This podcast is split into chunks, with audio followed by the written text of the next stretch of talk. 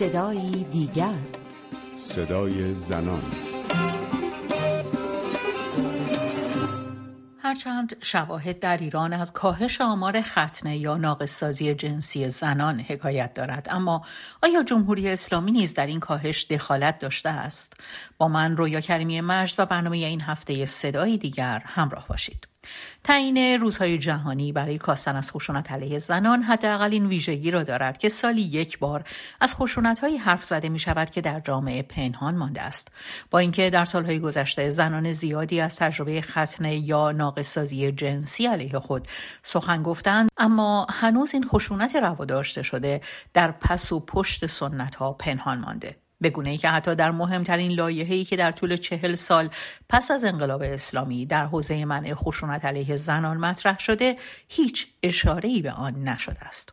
حالا در کنار سنت ها و محدودیت ها و فقدان آموزش همهگیری کرونا هم به این موضوع اضافه شده و کارشناسان هشدار دادند که همهگیری ویروس کرونا بر تعداد دخترانی که در سراسر جهان در معرض خطر ناقصسازی جنسی قرار دارند افزوده است.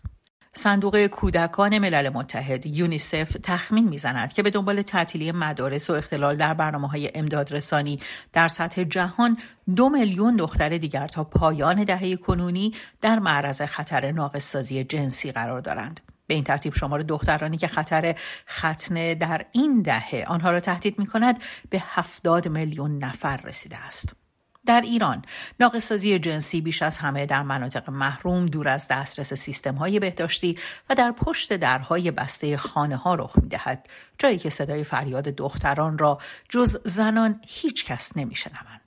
نسرین یکی از زنانی که در تحقیقی جامعه در مورد ختنه زنان در ایران مشارکت داشته در مورد مهمترین شیوه های کاهش آمار ختنه زنان در ایران می‌گوید.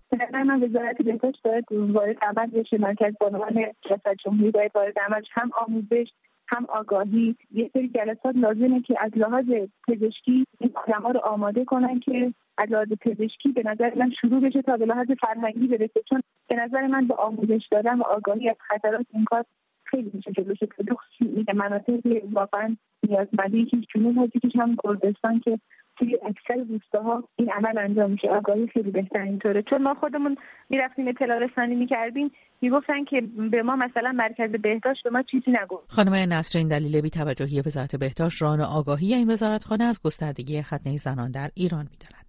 وزارت بهداشت هم خودش در جریان نیست که این پدیده چقدر شیوع پیدا کرده یعنی چقدر ریشه ای بوده.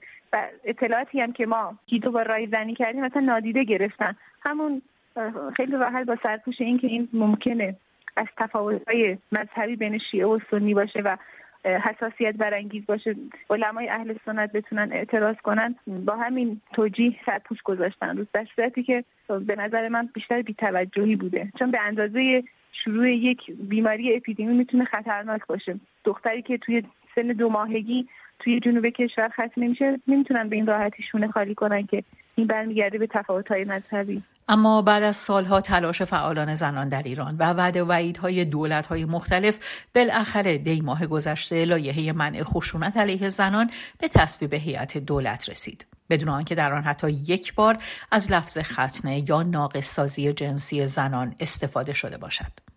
سودراد فعال برابری طلب ساکن پاریس در مورد این روی کرده جمهوری اسلامی به مسائل زنان می‌گوید. موضوعی که به اسم ختنه زنان جا افتاده و البته بسیار فاصله داره با اون چیزی که ما ختنه می‌خونیم و واقعیت اینه که مسلسازی یا ناقصسازی جنسی اندام منتصبه به زنانه است. سالهاست که در ایران رواج داره. هر چقدر کم رواج داره و جمهوری اسلامی به عنوان نظام حاکم واقعا کاری برای توقفش نمی‌کنه. کمپین های توقف ناقصازی جنسی زنان رو جدی نمی‌گیره. اونا از حتی از آن خودش نمی‌کنه حتی اگر که به نفعش باشه. به شدت مثل همه رفتارهای مدنی دیگه اون رو سرکوب می‌کنه و جدی نمی‌گیره. بیشتر وقتی که شروع می‌کنن راجع به این موضوع حرف می‌زنن اتهام می‌زنن که شما دارید سیاه نمایی می‌کنید این اتفاق در ایران نمیفته در حالی که متاسفانه این خشونت واضح. حتی اگر که کم باشه همچنان زیر پوست کشور داره اتفاق میفته در مناطقی که به صورت, به صورت سیستماتیک جمهوری اسلامی اونها رو محروم نگه داشته از نظر دسترسی به اطلاعات دسترسی به منابع اقتصادی دسترسی به منابع تحصیلی و حتی فرهنگ سازی همچنان ادامه داره و این سکوت جمهوری اسلامی نشون میده که چقدر همچنان تاکید می‌کنه بر محروم نگه داشتن مناطق مرزی یا مناطق دور افتاده برای اینکه حکومت خودش رو تثبیت بکنه. یکی از مثالاش اینه که در قانونی که حالا قانون هم نشده در لایحه‌ای که همین امروز هم گم شده بین مجلس و دولت هیچ اشاره ای به ناقصازی جنسی زنان و اندام منتصب به زنانه نشده.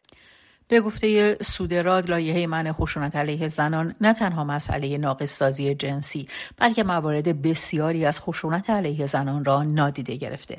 با این همه عنوان لایحه حفظ کرامت و حمایت از زنان در برابر خشونت را همچنان یدک می‌کشد. این لایحه بیشتر از اینکه واقعا تلاشی باشه برای من و توقف خشونت علیه زنان خشونت جنسی و جنسیتی بیشتر ابزاری بوده برای تبلیغات حکومتی و تبلیغات دولتی.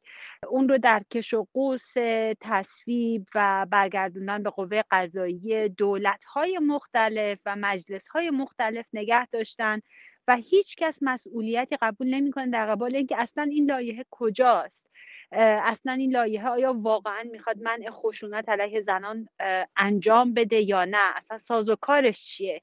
ما هر چند وقتی در مورد مهریه میشنویم و از اون به عنوان یک خشونت علیه مردان یاد میشه بعد یک خشونت علیه زنان یاد میشه.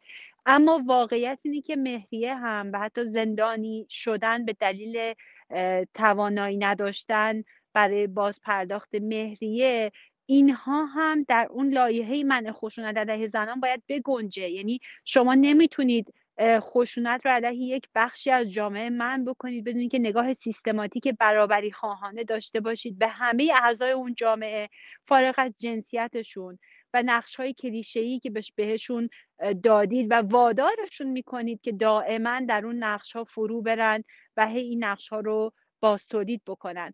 لایحه منع خشونت علیه زنان چیزی جز ابزار تبلیغات جمهوری اسلامی در مناظر بینالمللی یا حتی در خود جامعه نیست. یعنی کورسوی امیدی میده که اصلا وجود نداره متاسفانه.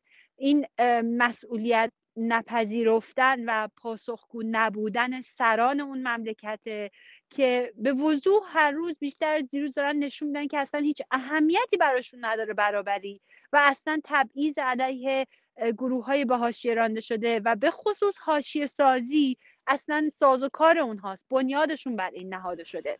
نزدیک یک ماه از زمانی که حسن روحانی اعلام کرد لایحه من خشونت علیه زنان را به مجلس شورای اسلامی تقدیم کرده میگذرد. اما هنوز مجلس این لایحه را اعلام وصول نکرده است و هنوز زنان چشم انتظارند تا قانونی آنها را از خشونت دور نگه دارد. زنانی که هنوز سرنوشت آنها در اختیار دستانی است که با حرکت یک تیغ می‌تواند سرنوشت آنها را تغییر دهد. رایحه مزفریان پژوهشگر اجتماعی در مستندی در مورد ختنه زنان پای صحبت یک زن خطان نشسته است. سنت باید از زمان پیشتر هم پر آتش نگاه خاکستر آتش میریختن؟ اون یه تیغ برای مثلا چند نفر چی می‌کردن من نه. من به تادین و پنبه. از کجا یاد گرفتی شما؟ همشوری شانسی خودم. کجا می‌دونستید کجا رو بباری؟ خب این یه بندی داره. چجوری؟ یه وقتی که این تو با پنبه سرش می‌گیری یه بندی علامتی داره می‌زنی من صدها دختر کردم که الان دیگه باز شوهر شما هم اگر تجربه ختنه یا ناقصسازی جنسی دارید شما هم اگر در معرض خشونتید شما هم اگر قانونی برای حمایت از خود نمیابید می‌تونید تجربتون رو با ما و دیگر شنوندگان رادیو فردا در میون بگذارید. کافیه صدای خودتون رو ضبط کنید و از طریق کانال تلگرام رادیو فردا اون رو برای ما ارسال کنید. به پایان برنامه این هفته صدای دیگر رسیدیم. من رویا کریمی مرج از این تا این لحظه در کنار ما بودید. سپاس گذارم تا هفته دیگر و صدای دیگر پاینده باشید و شادمان